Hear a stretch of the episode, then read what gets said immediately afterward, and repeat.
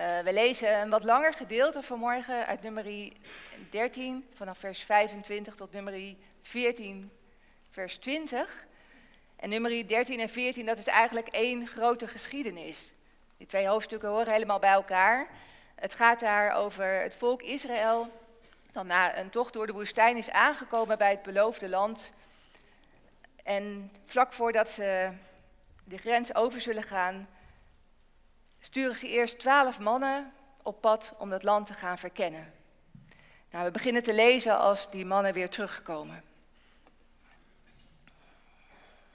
Nadat ze het land veertig dagen lang verkend hadden, keerden ze terug naar Kades, in de woestijn van Paran, naar Mozes, Aaron en de andere Israëlieten. Ze brachten aan het hele volk verslag uit en lieten de vruchten uit het land zien. Wij zijn in het land geweest, waar u ons naartoe hebt gestuurd, vertelde zij Mozes. Werkelijk, het vloeit over van melk en honing, en deze vruchten groeien er. Maar daar staat tegenover dat de bevolking van land sterk is. De steden zijn versterkt en heel groot. En ook hebben we Enakieten gezien. In de Negev wonen Amalekieten. In het bergland Hethieten, Jebusieten en Amorieten. En aan de kust en langs de Jordaan wonen Canaanieten.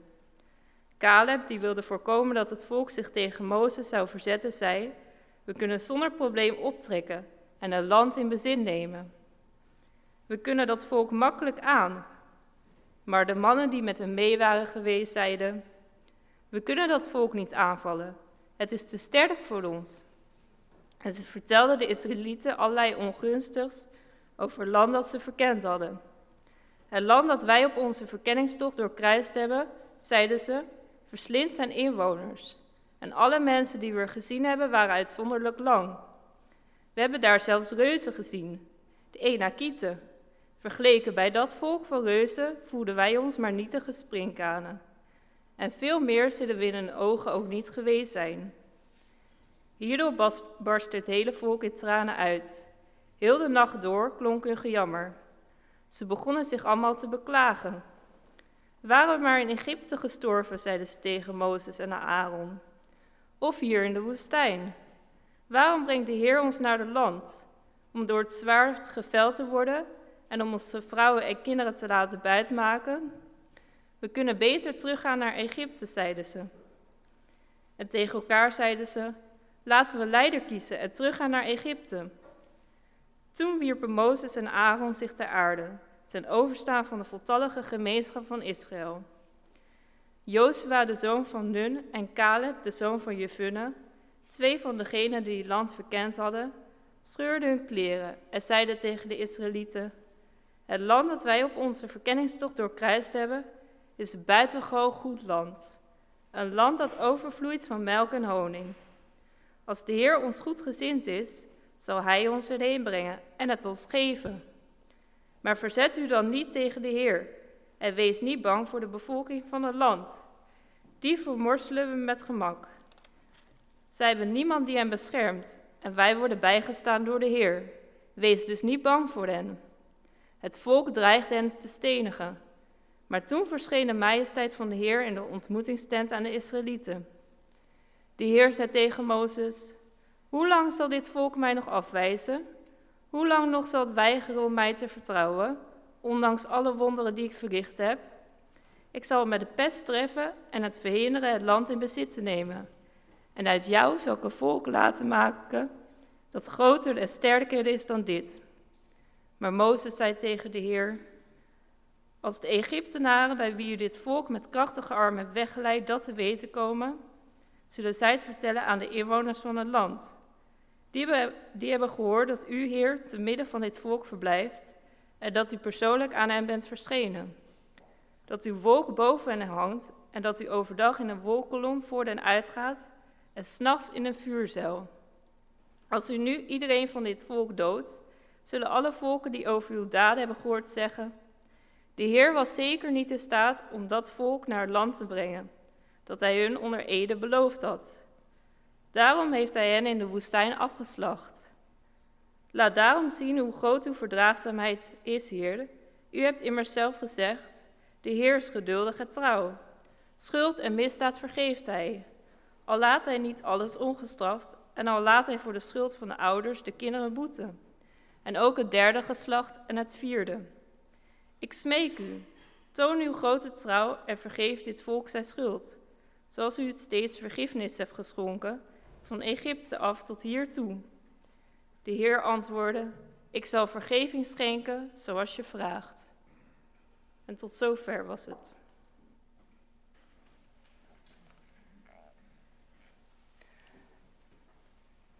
Gemeente van Jezus Christus. Ze was jong, intelligent en ambitieus. En na haar eindexamen zou ze eerst een jaar de wereld rondreizen. En dan gaan studeren in Cambridge, een van de beste universiteiten. En na haar studie, dan zou de wereld aan haar voeten liggen. Ze was altijd opgewekt. Tegenslagen, die waren er om te overwinnen. Totdat de berichten kwamen over corona en een lockdown. Ze werd bang en depressief. Ze durfde de toekomst niet meer tegemoet te leven. Die nieuwsberichten vormden een reusachtig obstakel tussen haar en de toekomst. En ze wist niet meer hoe het verder moest. Afgelopen vrijdagavond was er weer een persconferentie. De zoveelste. Met opnieuw een bericht dat een streep zette door de plannen van heel veel mensen. En ja, je kunt het vervelend vinden als je je verjaardag niet kunt vieren met familie en vrienden thuis. Of als een gepland uitje niet door kan gaan. Maar heel anders is het als je ondernemer bent. In de horeca, in de evenementenbranche. Je hebt allerlei aanpassingen gedaan.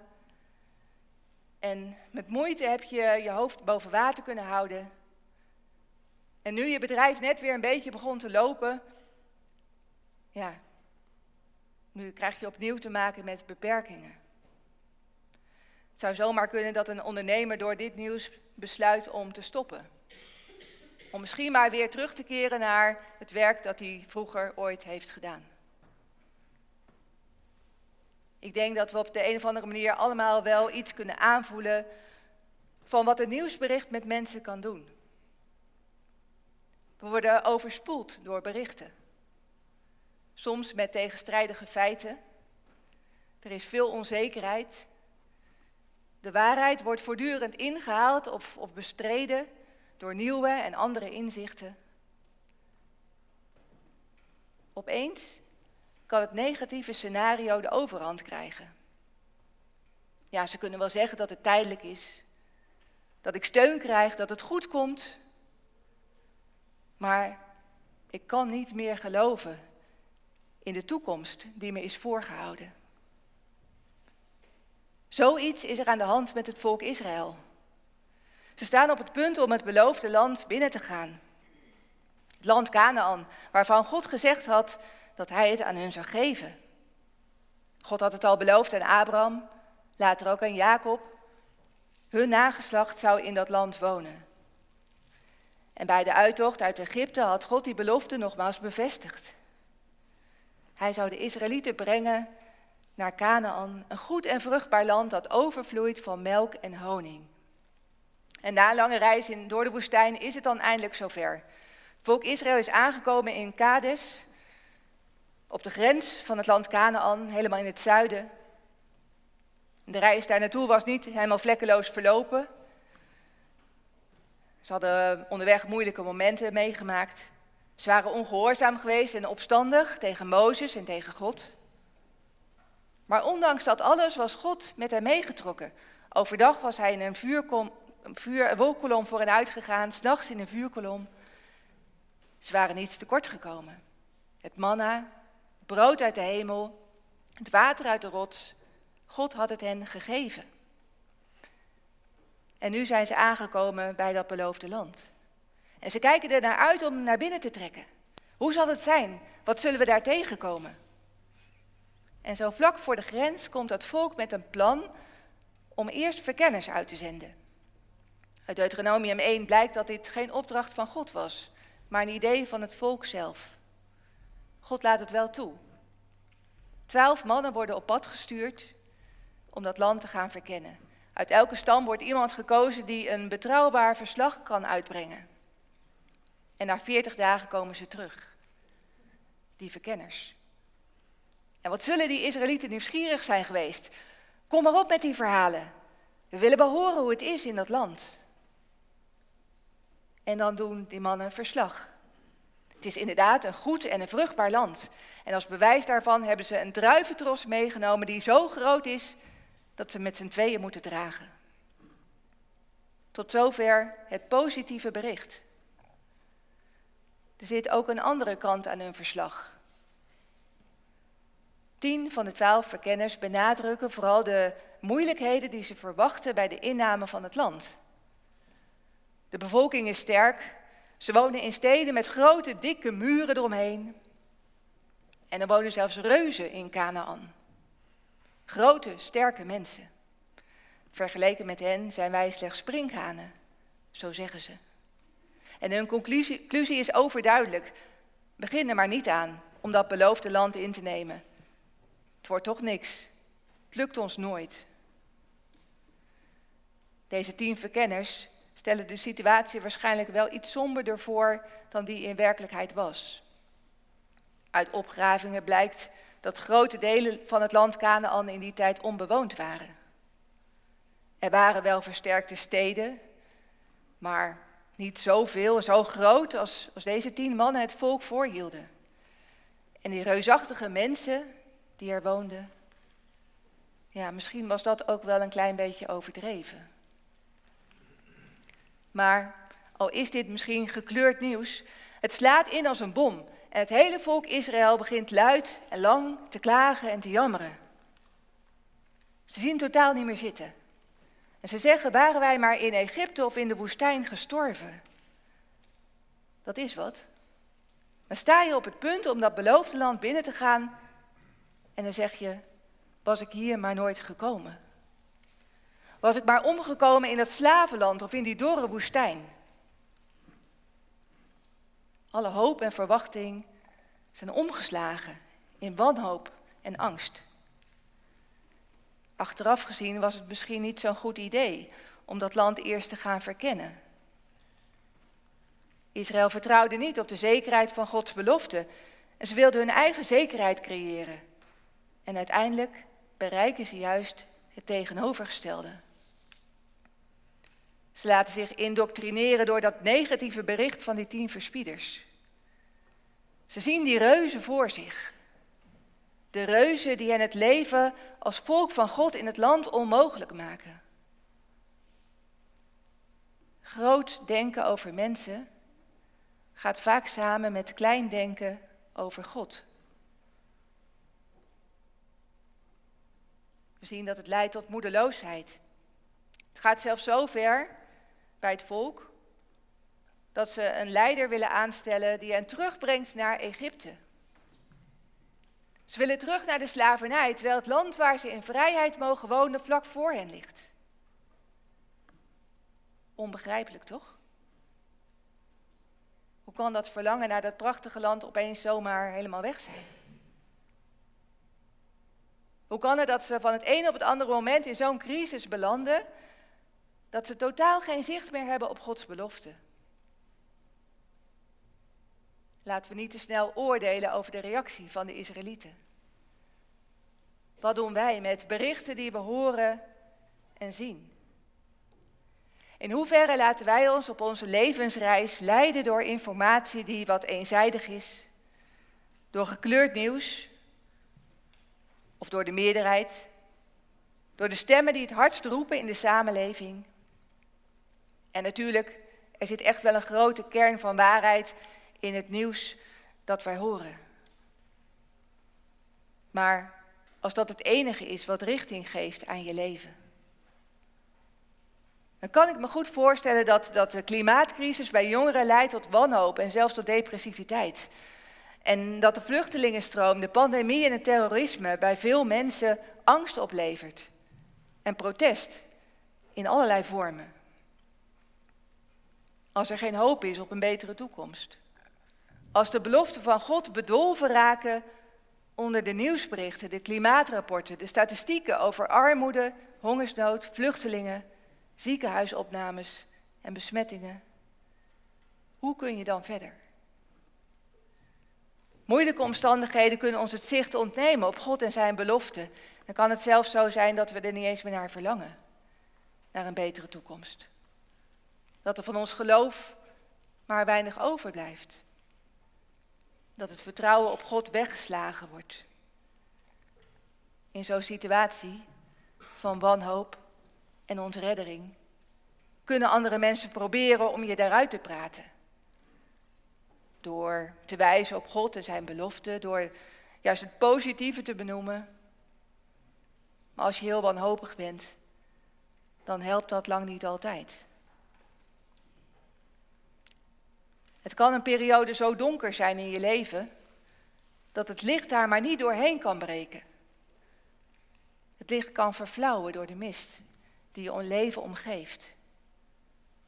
Of opgeslokt worden door de duisternis.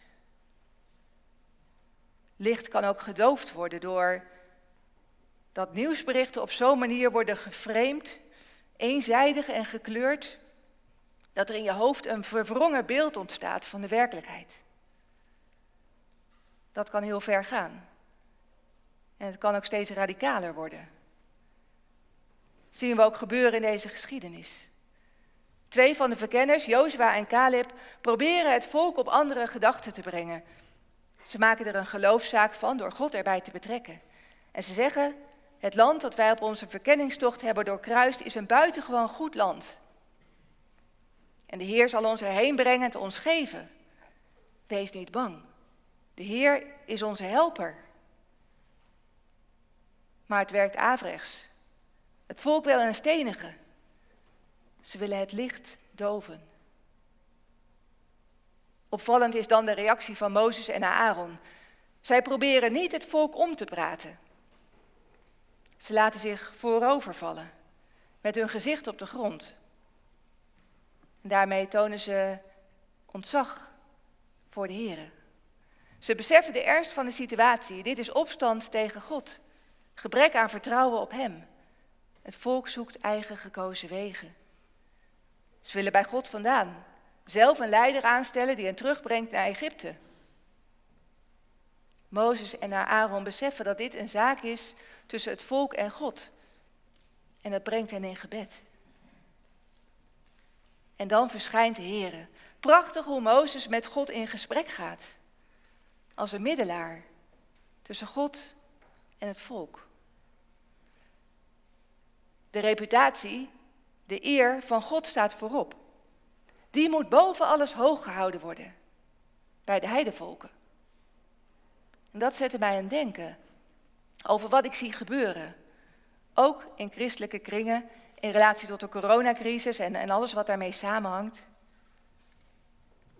De reuzen de giganten van onze tijd krijgen soms wel heel veel aandacht. Een hele preek lang. Soms. En God komt er nogal bekaaid af. Ja, aan het einde wordt hij nog even genoemd. Volgens mij gaat er dan iets mis. Mensen die zonder God leven gaan daarmee aan de haal. Met die christelijke woorden die misschien wel iets van waarheid bevatten. Maar als Gods naam niet voorop staat, als de reuzen en de doemscenario's van deze tijd de hoofdrol krijgen, in een preek, in een tijdschrift, in een artikel op internet, dan levert dat voer op voor complotdenkers. Als het goed spreken over God naar de marge verdwijnt, een soort aanhangsel wordt, niet meer dan een bijlage bij een verhaal dat wij verspreiden, dan vervaagt de hoop en groeit de angst en de onvrede. En ja, we worden opgeroepen om nuchter en waakzaam te zijn. Wees dat ook. Maar we worden nergens in de Bijbel opgeroepen om reuzen te creëren die groter zijn of meer aandacht krijgen dan God. Mozes stelt de reputatie van God voorop. Vervolgens brengt hij Gods eigen belofte in herinnering. Ook herinnert Mozes God eraan hoe hij zichzelf bekend heeft gemaakt. namelijk als een genadige, geduldige God die vergeeft. Mozes als middelaar tussen God en het volk.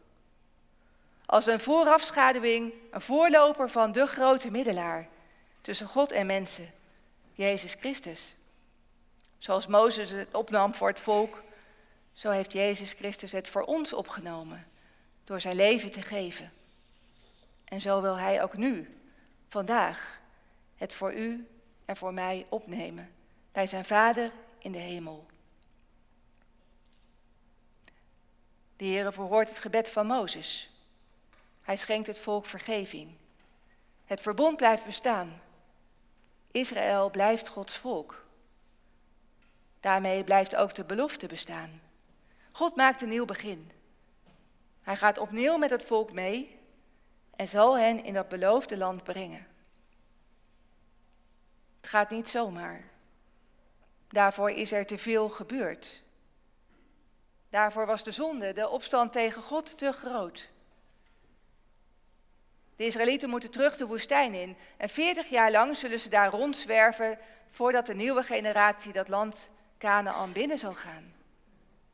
Een tijd waarin de angst moet afsterven. En het vertrouwen en de hoop op God moeten groeien. Nummer 13 en 14 wordt op een aantal plaatsen in de Bijbel aangehaald als een waarschuwing.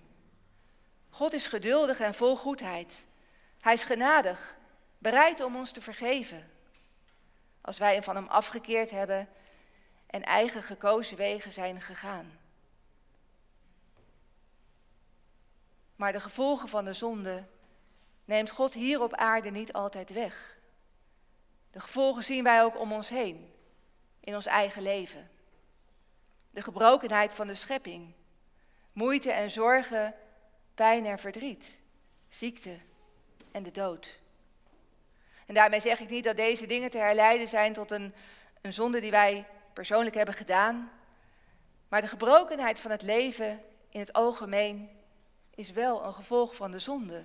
Van de opstand tegen God, waartoe wij ook van nature zijn geneigd. En eenmaal zal die gebrokenheid er niet meer zijn. God belooft ons een nieuw begin. Een nieuw vaderland ook. Een leven waarin geen pijn, verdriet, geen moeite, geen tranen en geen dood meer zal zijn. Daar zijn wij naar op reis. En God wil ons naar die bestemming leiden. En op weg daar naartoe krijgen we net als het volk Israël te maken met allerlei aanvechtingen. Ons leven is soms ook net een woestijnreis. En door welke berichten laat u zich onderweg leiden? Door de berichten van mensen zoals die twee verkenners, Jozua en Caleb. Mensen die getuigen van hun vertrouwen op God en zo hoop geven om verder te gaan. Luisteren naar leiders als Mozes en Aaron, die tot God bidden voor de mensen aan wie ze leiding geven. Leiders die God herinneren aan zijn belofte en die gericht zijn op de eer van God. Gelukkig zijn zulke mensen er vandaag ook nog, nog steeds. Maar net als bij het volk Israël zijn er ook in onze tijd helaas veel meer mensen die ons bewust of onbewust de moed ontnemen omdat ze net als die tien verkenners naar alles in de wereld kijken zonder rekening te houden met God. Of zonder onze aandacht te richten op Hem. En dan blijft er weinig hoop over. De klimaatcrisis, de vluchtelingenproblematiek, coronacrisis, situatie in Afghanistan, zorgen in je eigen leven. Wat doe je? Als je in een situatie terechtkomt waarin de wanhoop het dreigt te winnen van de hoop. Wat zou er gebeurd zijn als Israël meer gekeken had naar die enorme tros druiven die die verkenners meegenomen hadden? Zou Gods belofte dan sterker in hun herinnering zijn gekomen? Zou het hen moed gegeven hebben om verder te trekken naar dat beloofde land? Ik denk het wel. En wij? Waar kunnen wij naar kijken als we de moed dreigen te verliezen? Jezus zegt, ik ben de ware wijnstok. Dicht bij Hem als ranken aan de wijnstok, zie je de vruchten die Hij ons beloofd heeft. Nu al, in deze wereld, te midden van alle verwarring, alle chaos en donkerheid. Als je dicht bij Jezus leeft, leer je dwars daardoorheen lichtpuntjes te zien. Tekenen van het komende koninkrijk van God. En dan ga je in het hier en nu al denken vanuit de toekomst. Die naar ons toe komt vanuit God. De druiventros en de wijn die daaruit voortkomt. Het verwijst ook naar het kostbare bloed van Jezus Christus. Dat gevloeid heeft en dat onze zonde wil uitwissen. Voor goed. Om ons terug te brengen bij God. Voor altijd.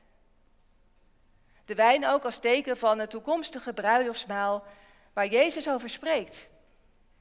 Waar hij naar verlangt om dat met ons te vieren.